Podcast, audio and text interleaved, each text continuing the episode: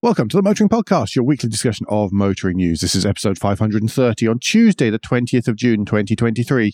Hello, I'm Alan. Hello, I'm Andrew. And this week we'll be discussing how more is suddenly better than less for one company.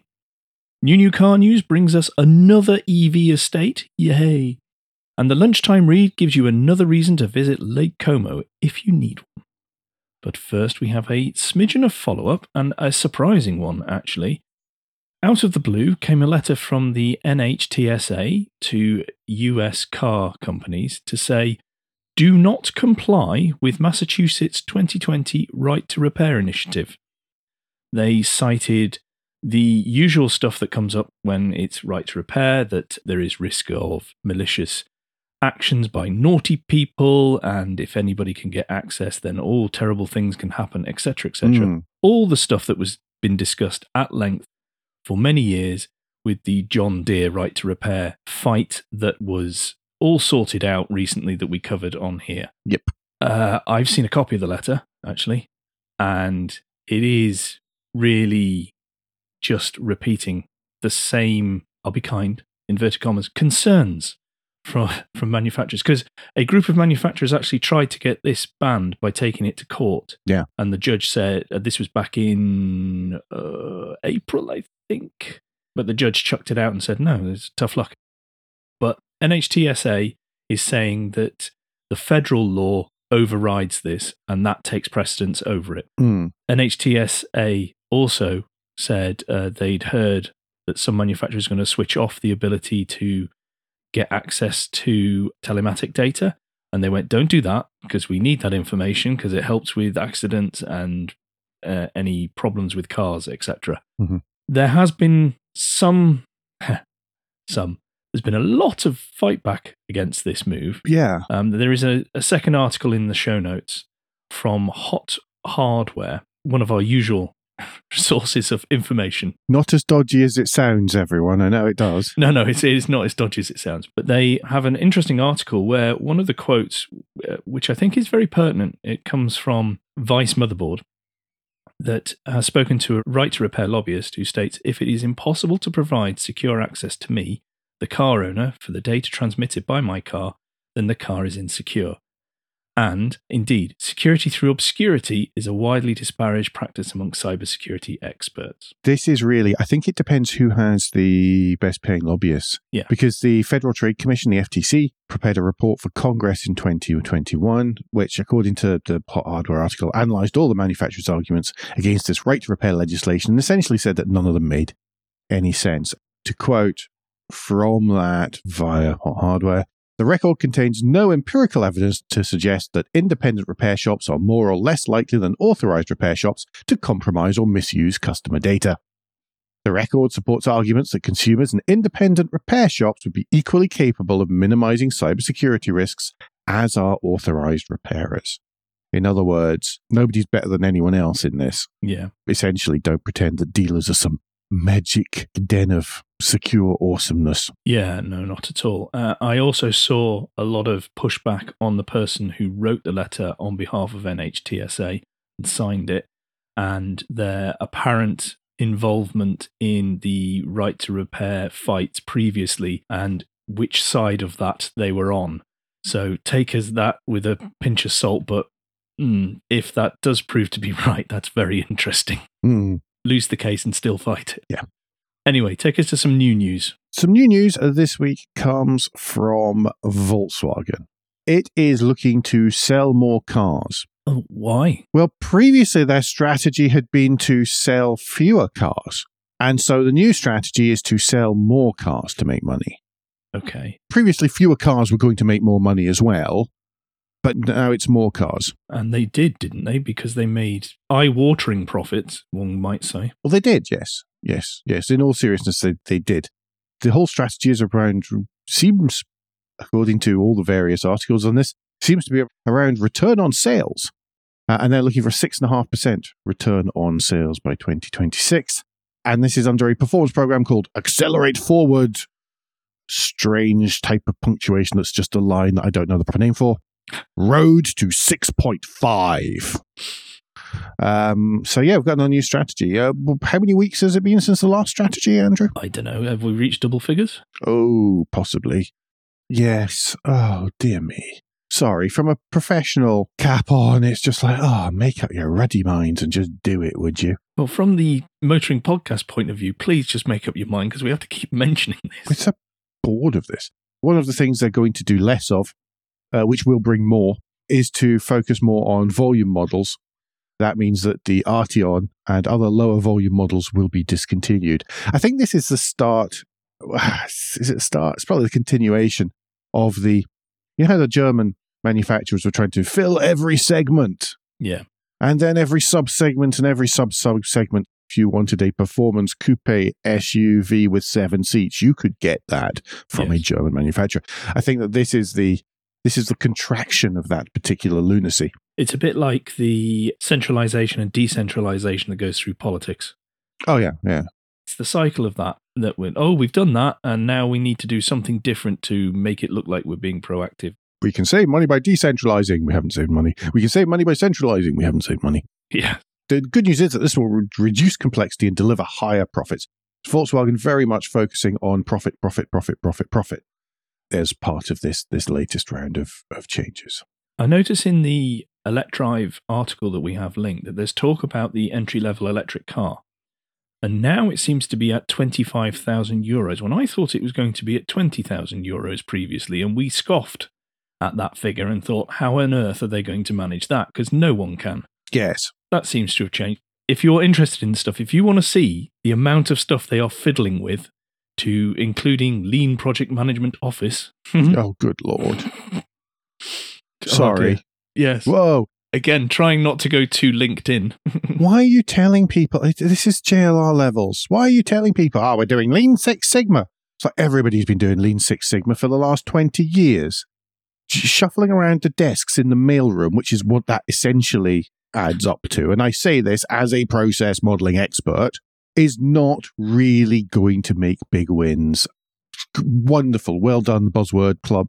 I get Great. the feeling that it's like we said last week or the week before when talking about JLR. A lot of noise is being made to make it appear as though things are happening in a proactive and positive manner. Uh, when some of the stuff you read about, you go, well, why weren't you doing that before? This is a month's worth of people not being able to do the work they're meant to be doing because they're having to rejig PowerPoint packs and spreadsheets And add new logos. and swap around logos. Yeah, yeah, yeah, yeah. Uh, But it's okay because it's coming into intern season and they can do all of that. yeah. Shall we move on to what it means to some of the cars, though? yes, let's. First up, Euro 7 coming in, obviously. Well, Well, Mm. I say obviously, I don't actually mean obviously. it's due, but we still don't know what the format is going to be because Yes. there's a lot of lobbying going on right now. But according to Volkswagen, uh, the format means that the Golf will no longer have a manual gearbox. If it comes in in the way that the last report stated it would come in, And this is supposedly a landmark moment. yeah, the Golf GTI is one of the cars included, but will lose uh, lose the manual gearbox. But the rest of the Golf lineup will too. I- don't understand what mega differences is going to make, particularly not for most of the range. It won't. Got to change gears yourself, Andrew. Got to. It's the law. Makes you more connected with the road. Yes, it's fun. It's always fun changing gears manually. when so much of the car is synthesized for you anyway already. That sound? That's really the exhaust? No. Exactly. But don't get me wrong, before anyone gets all uppity, some cars and some journeys, a manual gearbox is great fun. Most of us having to get around, it is not. Which is what most Golfs are. Yeah. Similarly, other similar vehicles are available, and the same applies to them too. But that's not where all the fettling finishes, though, because We will eventually finish. it. It sounds like it sounds like we're really laying into Volkswagen this week, and it's not intentional. It's just because it happens. no, but you give us all that information and and present it in that way.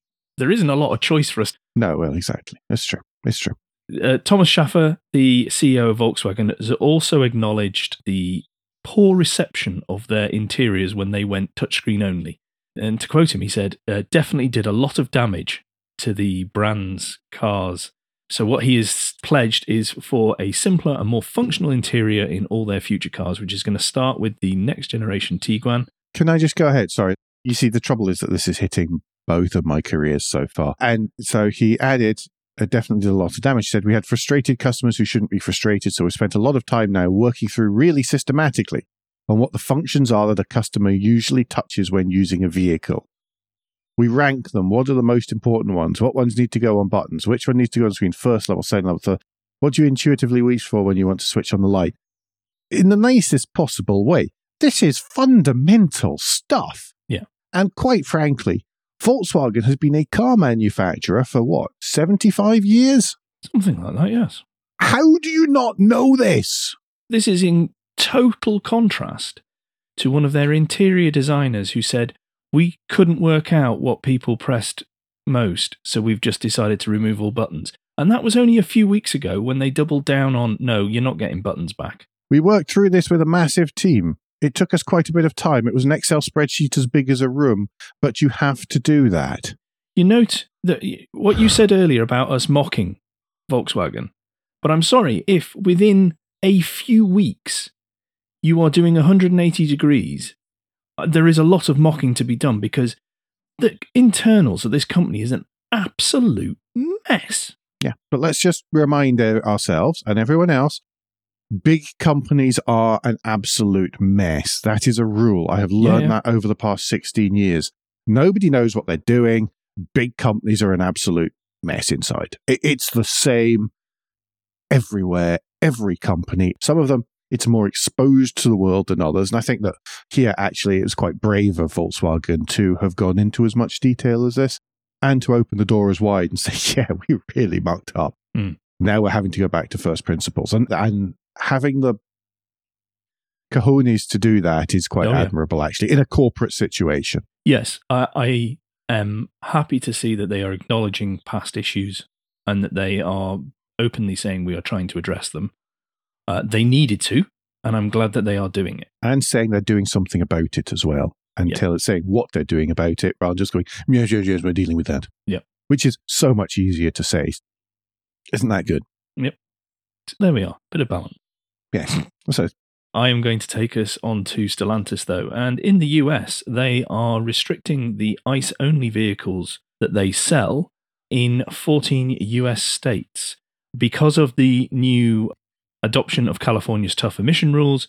14 states won't have internal combustion engine only Stellantis vehicles available on their dealer lots once they've cleared out the ones that are already sat there for however long they've been sat there now. because there is quite a backlog of some models, yes. Hello, Jeep Compass and Renegade. Do you want to know what the 14 states are? Please. They are anywhere you'd want to live in the US. Colorado, Connecticut, Delaware, Maine, Maryland, Massachusetts, New Jersey, New York, Oregon, Pennsylvania, Rhode Island, Vermont, Virginia, Washington, and as well as that, the District of Columbia, which we all know isn't a state. Minnesota, New Mexico, and Nevada are trying to pass legislation to become CARB states as well and to also copy the Californian regulations. There we go. Do you want to take us to the next news item? Yes, motorists are cutting back on servicing amid the cost of living crisis. This one's a report by Volkswagen Financial Services. They get everywhere, you know. The uh, and the story uh, that's linked in the show notes is from John Evans and Autocar, but it's pointing out that basically the cost of living crisis is splitting people into two different camps. There is one group who is just not maintaining stuff, Mm-hmm. they're cutting back on vehicle maintenance to save money. And the other is people who are worried they're not going to be able to replace their car. So they're just getting everything serviced and repaired. And so if something needs fixed, it gets fixed straight away. Yeah. Because the idea is to, to try and save on high repair bills in the future and just making sure they maintain the socks off stuff so that if when interest rates next rise, or anything else like that, then they're not going to be caught by that. They own the vehicle outright, et cetera, et cetera, et cetera, and they've maintained it properly. Interesting one there showing that slip. So, say, one side, people just aren't. On the other hand, car dealerships and garages are very, very busy because other people are just getting everything fixed. Yeah. Of course, used cars are worth more these days than they used to be. So it is worth investing in fixing older vehicles. Yeah. Definitely something we're seeing over here in the US, by the way. Mm. The Car Wizard YouTube channel. I don't know if any of you watch that. Well, now he understands the Citroen DS. You can watch it again, European car people. But uh, when it comes to other stuff, he does tend to talk quite a lot of sense. That was a voyage of discovery, I think. It does talk lots of sense. And one of the things he's saying is it makes more sense to do more in depth repairs on vehicles.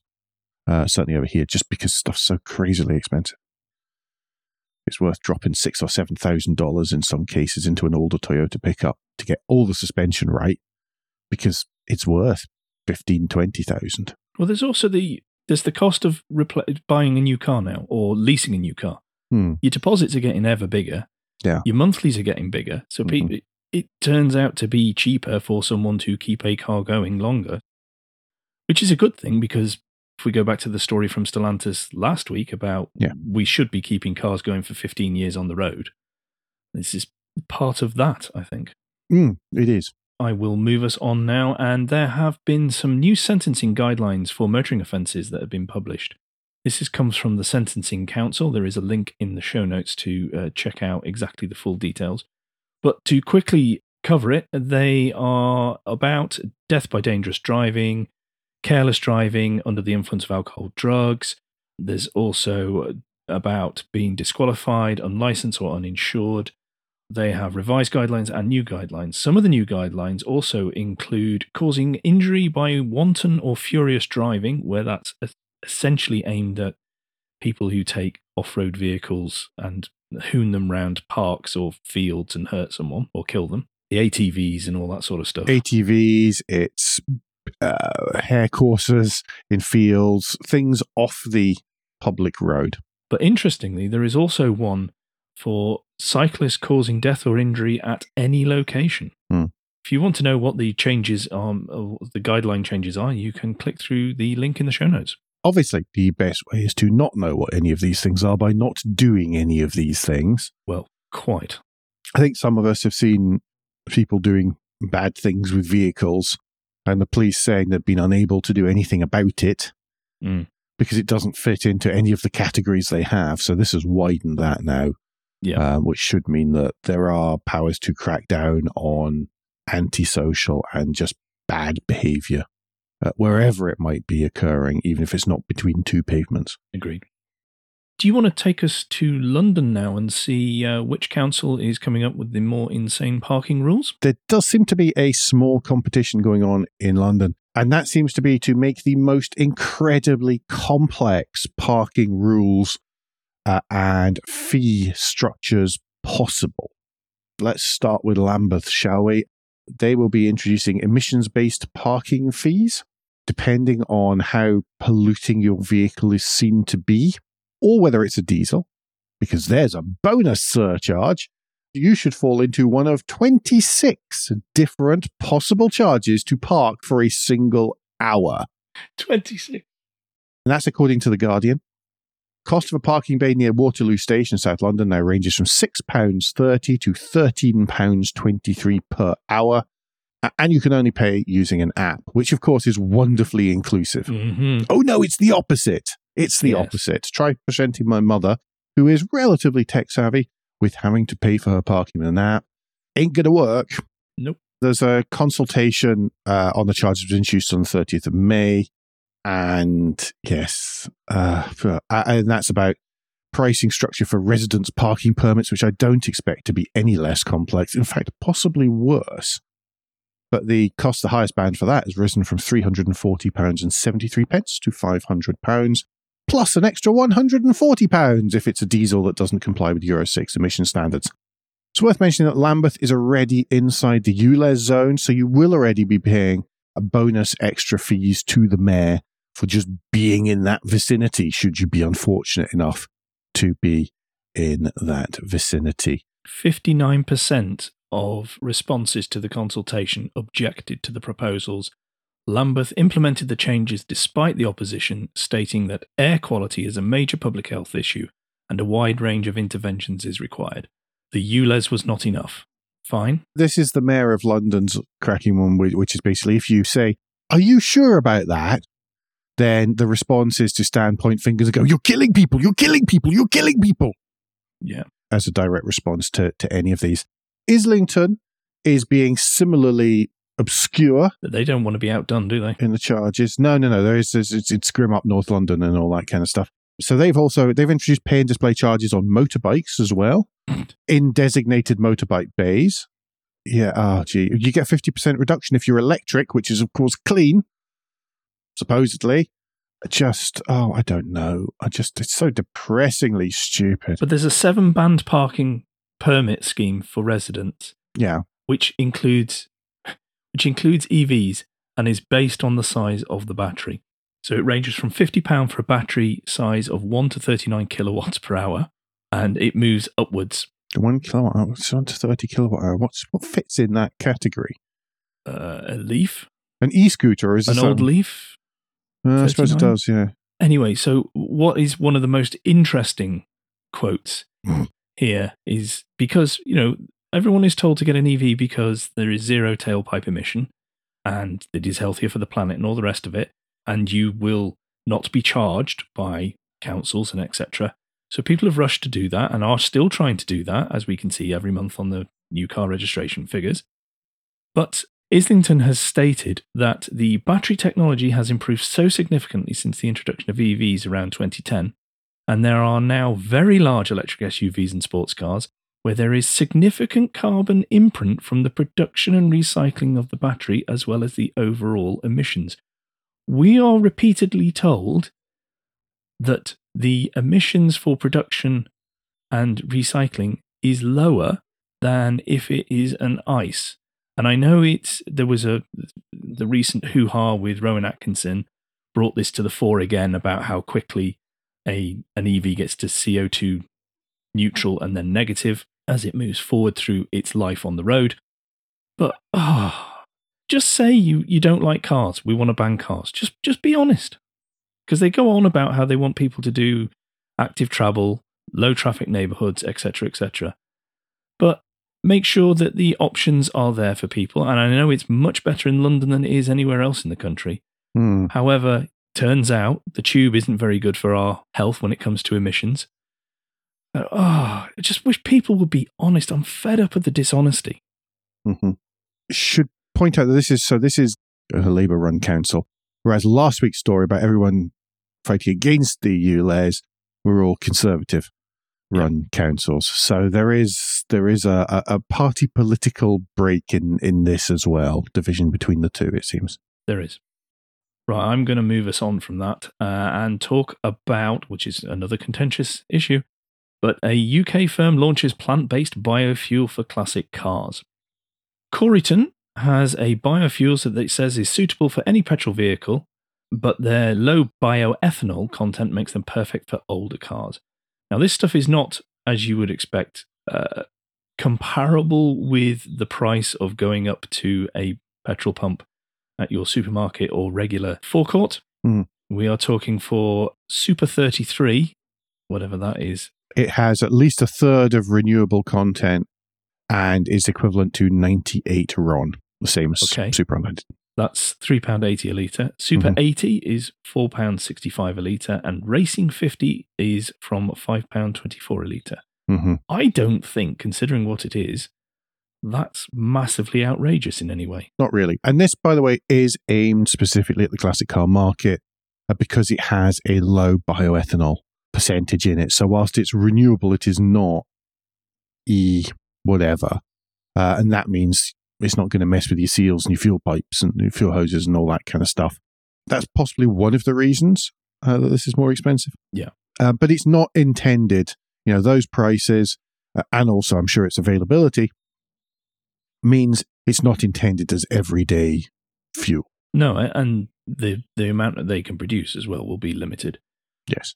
But And on the downsides, obviously, it still involves burning something Hmm. uh, in the engine because that's just the nature of these things. However, it is another option, and I don't think we should ignore the fact that there are options out there that are helping in small steps to improve the air quality and still enable us to use the cars we love Mhm. uh, and we want to see on the roads. This is an option for a niche market. Yeah. And, uh, and I think that's pretty good. It requires minimal differences and changes to the vehicles too. So sometimes where it's, it's just originality is key, you can keep on using this kind of fuel. Again, that tiny, tiny percentage of anything. Yep. A UK battery tech company that nobody's ever heard of called Nyobolt. We had some debate over the pronunciation. It's NYO Bolt. Uh, has confirmed plans to begin EV battery production by 2026 and will open a new assembly line at its production facility in Asia next January. So the company's based in Cambridge and it has come up with this super rapid charging battery and it's going to start that large volume production within 18 months. Uh, they're saying that eventually uh, it will target battery production in the UK, as everyone seems to eventually be targeting battery production in the UK. The big deal about this battery is that it can be fully charged in six minutes with 80% charge available, achievable in, in four minutes. That's quite impressive in itself. Yeah, they can make that happen, that's that's amazing. I mean, there must be some pretty clever. Got to be solid state at that point, hasn't it? Yeah, it's it's how on earth you keep Because I know it. that's the it's the keeping isn't it cool. It's the cool. Yeah. It's the keeping it cool whilst charging it. The CEO says the firm's now fo- is isn't fo- focusing on energy density as other manufacturers are. Its approach is to optimize existing technology and provide enough range with a short charge time, as opposed to maximizing range at the expense of time spent at the plug. Nyobolt has 50 people in the UK, 30 in Boston, uh, and they're responsible for anode research and cell design. Uh, so yes, and small team in Asia doing the manufacturing. Excellent. Again, like like the last article, this is pushing the boundaries. It's a it's another option. It's another way to make the alternative way that we have got used to fueling vehicles uh, more practical and more usable for us, the consumer. So, Mhm. good luck, and I hope it works. Andrew, do you want to tell us about JLR doing absolutely the opposite? Yes, JLR have selected a battery partner for their 450 mile electric cars. The Indian company Agratas are going to supply the packs of up to 120 kilowatt per hour capacity for future Jaguar and Land Rover electric cars. Slight fly in the ointment here is that they're not sure whether they'll be ready for the uh, the new electric cars that are due to come out shortly. I'm sure this must have been a very, very difficult decision in which a lot of, uh, a, a number of different suppliers were approached uh, and quoted and everything. Uh, but it just happens that Agratas is owned by JLR's parent company, Tata. Ah, okay, yeah. It must have been tricky. That must, yeah, must have been a tough one to go with that choice. I'm sure there were no political pressures at all on that particular choice.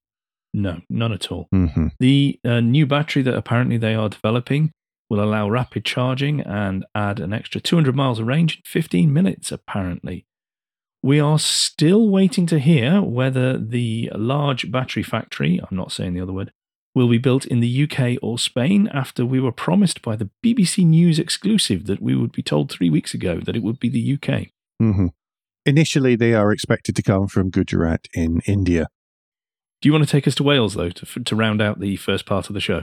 Yes, Welsh government's to invest £15 million to increase EV charging provision. The Deputy Climate Change Minister Lee Waters uh, has confirmed the £15 million in funding. Uh, and it's to help local authorities across Wales to increase the number of charging facilities ahead of new fossil fuel vehicles being phased out in 2030. This follows a previous £26 million investment uh, since 2021, which has enabled 1,600 new charge points to be installed. So, yes, long may that continue. You say that, though 1,600 charging points put in Wales. Uh-huh. ZapMap has 1,800 on it Yes, for Wales, of which 360 are rapid. that was my next point was to be maybe they'll get some more rapid charging points. I was just trying to work out how to say that. Well, remember when we did Charging Around Britain, well, many years ago now, we just missed out Wales. We had Yeah. to miss out Wales. There just was no rapid charging infrastructure that was certainly no coherent. I think there was a charger, a rapid charger uh, on Yeah. somewhere midway down on the coast, and then one Yeah. at Cardiff, and we just couldn't do it. Wales has been so slow, so, so slow that, quite frankly, having 360 rapid charging points is one heck of an increase over the short period of time they've been doing this because they were so incredibly backwards at the, begin- at the beginning. Anyway, Yep. rant down. Uh, there's uh, 900,000 uh, pounds been granted to Cardiff Council to roll out more EV charging points in the region over the next two years as well. Oh, and to provide wrapping charging infrastructure for 12 electric refuse collection vehicles um, as part of their fleet of 78, Good. which is a good use for EVs. Let's end on that positive charge. Let's a positive charge. Thank you. He'll be here for the next 20 minutes or so. Uh, but that brings us to Guilt Minute, quick break and show where we ask for a tad of financial support to keep the lights on and the hosting running. Uh, if you feel the Motoring Podcast is worth a small consideration every month, then you can become a patron.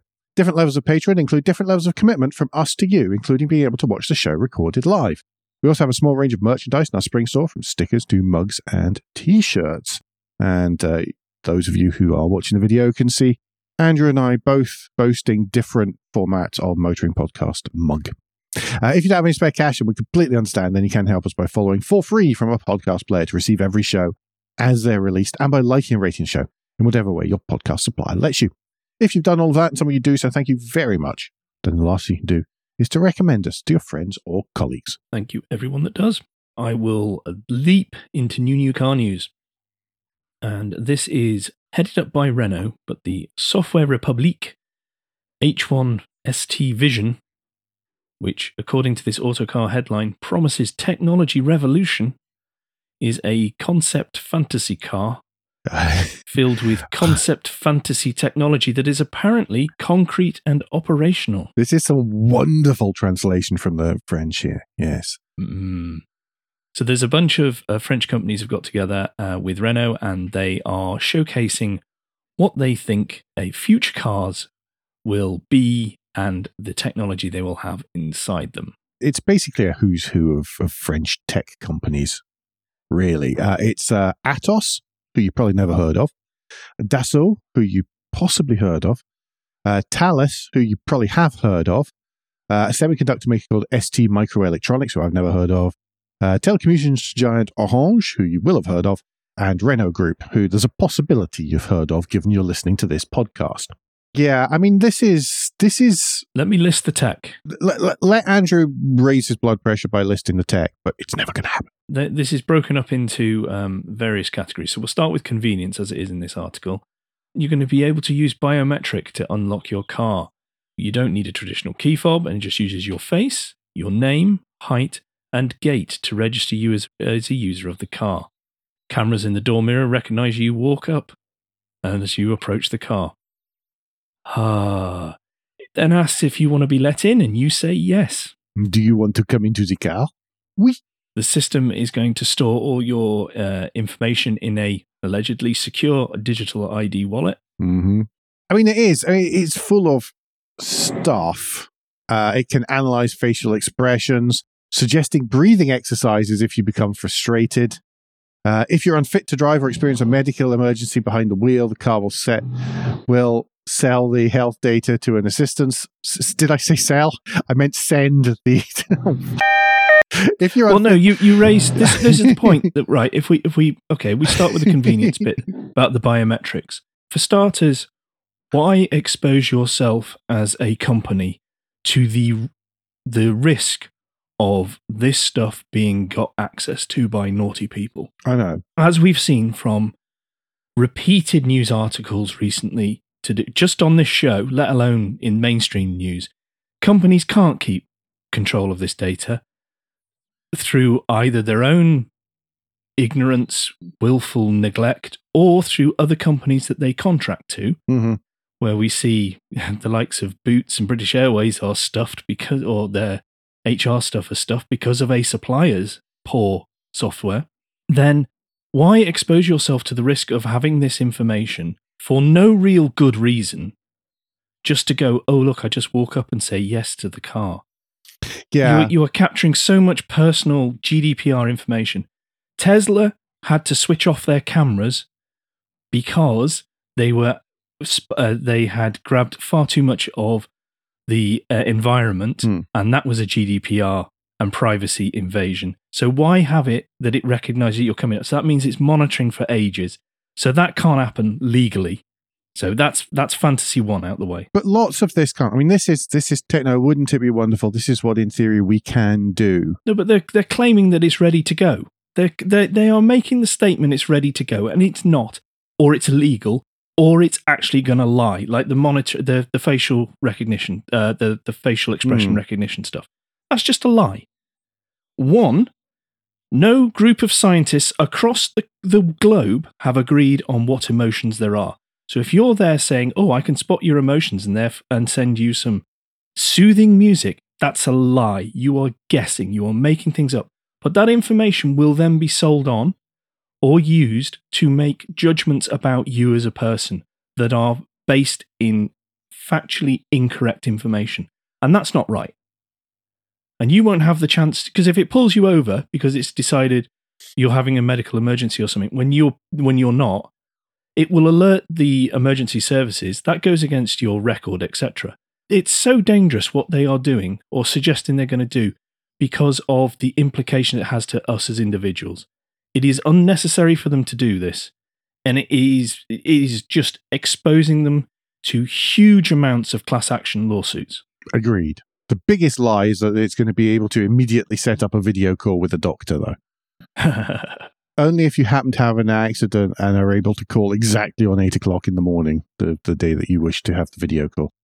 Yeah, so there's lots of stuff here. I mean, it is, as I was saying, I mean, you're right, but also this is just a showing off of here's all the things we could do if we were allowed to do them, or assuming a perfect world, this is the stuff you could do. Mm-hmm. A- And obviously, they're going to be trying to flog that tech into others and all sorts of stuff. And I know that. And we all know, I think we're, we're all pretty much aware these days of the potential privacy concerns. I mean, it does say that it will send the aforementioned health mm-hmm. data to an assistance service, brackets, with your permission, before, you know, obviously the unrealistic video call with a doctor. Yeah, it depends how that permission's gained as well. Well, exactly. Is that is that by one OEM's permission, which is if you use our car, you sign up to it, or you don't use our car, Yeah. or is it more specific? Yeah, it's there's lots of stuff like that which just isn't covered here because hey, look at our concept car, and I think Mm. that hey, look at our concept car is as far as the thinking has gone in this case. Uh, they let the lawyers deal with all the other stuff afterwards. Anyway, shall we move on? Other another Renault story. Yeah, this this is the interesting bit though that came out from, well, for me, I found interesting rather than enraging, which is that the they talk about the vehicle to grid tech, and and this is specifically to do with the Renault Five, uh, and how they feel that's going to uh, cut charging costs for owners uh, up to fifty percent. They claim. Now, I've always been curious about this. I don't see the selling point really of the fact that the grid can get, if you allow it, the grid can take your energy away. So I think it works in that obviously the idea is that it's high periods of high demand. They'd be doing this, so they're paying you a highish amount of money to take the money from you to take the charge from your vehicle, and then you're paying a low amount when the grid is is not busy at all to then replenish that energy. Yeah. And so the idea is that you are earning some money back essentially against your, your electricity bills. I think it's a, and I think that the idea is you can do that if you're someone who most of the time doesn't need to use all of the, the, the energy in, in your battery. So you've got a car with 200 mile range and normally, you know, every day you do 30 to 50 miles, then there's plenty of spare in there Hmm. that can be used up and that will be and you know the whole thing will be ready for you the next morning or whatever Uh, and i think that that's that's a, a, a lot of it. I think it's a byproduct also of being able to use the battery the energy storage device in your car for other things. So it's not just v2g i think it's a side effect of also being able to to let your car power other things. Yeah the Ioniq 5 kia ev6 for example let you do that consider a you know battery degradation people go oh battery degradation it's not the issue people thought it was or it doesn't seem to be the issue that people thought it was Mm. that it was going to be I mean, I don't know the tech, but that imme- immediately makes me worry about how the the energy is drawn from the battery and whether that is a potential issue. Obviously, these companies must have discussed this. They must have planned for this. They must have tested this this. has been he says, around hopefully. this has been around for a while it has been even current and previous generation nissan leaf has been able to do that there has been testing this is not a brand new idea it keeps being Mm. talked about so I, I personally it's been going on for long enough that i wouldn't worry too much about it Yeah. it's not something i would be be bothered about Okay. couple of stories from Nio next two vehicles coming in. The Nio EL6 is a SUV. Again, Nio uh, sort of rival. Well, the EL6 is meant to be a rival to the Q8 e-tron Mercedes Benz EQC. It is the firm's best seller in, in China, and it. Uh, there are no specs here. There are no specs here. Oh, yes, there are. And it uh, offers two, 482 brake horsepower, should you desire, and a 0 to 62 time of four and a half seconds, should you feel the urge. So yes, it looks quite smart. Does about 300 miles as well. Yeah. And it's it's Nio selling in Denmark, Germany, Netherlands, and Sweden. Not quite in the UK yet, but it is expected to be in the UK relatively soon. They've got a country manager in place, for example. Yeah. And is planning battery swap uh, facilities too. Other vehicle that's come along here that Nio brought in is the idea of the ET5 Touring. Again, same drivetrain, 482 brake horsepower. It's a BMW i5 Touring size rival. So we're not talking MG style small hatchbacks here. Uh, and it's it's a handsome thing. It's very low. It doesn't look like as you know. It's it's not an SUV. It is very definitely an estate car. Uh, it is very low. It's quite long. It is also very wide. Uh, Yes. That's its, its biggest challenge. I mean, it looks kind of. You could almost be forgiven for thinking it was a Porsche from the back if you hit the badges. It's a handsome thing, actually. Again, expected to to appear sometime 2024 ish. Yep. Good. Another estate. Thank you. Yes. Last but not least, Taking us out of the realms of reality, though, and it is the Mercedes Benz C111 or C111, and it is their concept vision of electric supercars. It's a two seater gull wing door, race inspired, and also has apparently radical motor tech from YASA, the British battery. motor firm. What Mercedes are claiming is a progressive interpretation of a 70s brand icon. I think it looks amazing. It's it's nuts and it looks like nothing on the road. Of course it will never go on the road. But it's a proper concept car, everyone. Yeah, it is Hot Wheels. It is poster worthy and I I love it. Yes. I, like like last week and the week before there's been a car in each of the new new car news where you just go, we'll never see it, or will there to be so rare, but I don't care because I love the fact someone's done it. Mm, exactly, exactly. And I've always loved the original C C111 sort of test cars as they were. They actually brought quite a lot of um, quite a lot, tested lots of early diesel tech. Well, not early diesel tech, but early consumer diesel tech, and all sorts of stuff like that. Uh, this is a fantastic kind of hot orange, metallic, whatever color, with loads of flake in the paint and stuff. So it looks the highlights and the lowlights look superb it just it's, it's got a silver interior it's just proper 100% concept car i wish it were possible to see it at a motor show and actually see it in the flesh goodness knows it's probably going to go straight to the mercedes-benz museum. I think whoever designed the seats had been watching a lot of Barbarella. it is it is so it's yes yes a diamond pattern silver you know metallic silver leather and sort of ah just cool really cool. I love it love it. If you haven't seen pictures of it and don't know what we're talking about obviously link in the show notes to this autocar slideshow. It's really cool. Yeah. i shall stop saying cool eventually. No, it's it's very clean, lovely looking design, which uh, we've rarely been able to say recently. Yes. Yeah. Let's move on to points of interest, though. And first up, obviously, is the lunchtime read. And this week, it's from Hagerty. It's by Dan Cogger. Uh, and it's about Fuori Concorso. Yes, as you said in the intro, Andrew, it's an excuse to visit Lake Como. It's a it's a show that covers three of Lake Como's big waterfront villas of Grumello, Belvedere, and Olmo. And it's it has sort of the not necessarily the expect the the normal suspects. Stuff from endurance racing classic racing cars uh, more modern classics as well. Pictures here are great. It looks like a fantastic show. And of course uh, despite the fact that it seems to have been absolutely bucketing down with rain most of the time uh, by the looks Yes. of the puddles and the water, lovely cars on the shores of lake como probably still Yeah. cheaper to fly there do a weekend and come back than going to goodwood to be honest sad but true Yes, the pictures are, are glorious, and like you say, it's it's cars that you don't see all the time Mm. at all. That's all. Absolutely. Absolutely. Click through the link on the show notes as ever. I will now take us to the list of the week. And this is from uh, Great Driving Days. And it is our 10 favorite classic saloons. hmm Now, I had a little run through of this earlier with Alan, and we both went, ooh, ah, mmm, a lot.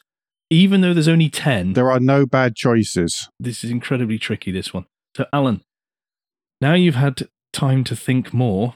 have, you, have you picked one? Can you can you pick one? Uh, I, I'm going to pick one, and I'm going to choose the Alfa Romeo 164. Um, Excellent choice. Particularly in sort of twin spark guise, uh, as I think that's the spec that's shown here. It's I've just always liked the 164. It is it is a fantastic looking car. Parent Pininfarina designed, of course, shares the same underpinnings as the as the Saab 9000, the Lancia Thema, and the Fiat Croma. But um, despite that, it's it's lovely. Yeah, Completely illogical dashboard as well of just rows of buttons, but Yeah. still would. Do click the link in the show notes and uh, tell us if you agree with Alan's choice or whether you had to wrestle with your conscience and pick something else. And finally, this week is it's almost a follow up, really, isn't it? The Hot Wheels Legends Tour uh, returns for 2023. They have some sets. Hot Wheels have some sets to give away uh, to lucky motoring research readers, or motoring research have the sets to give away. Uh, so do click through. Uh, it shows the sets of all the sort of all, all the winners over the years. Uh, the UK final will be part of the Radwood Car Show at Mr. Heritage on the 2nd of September.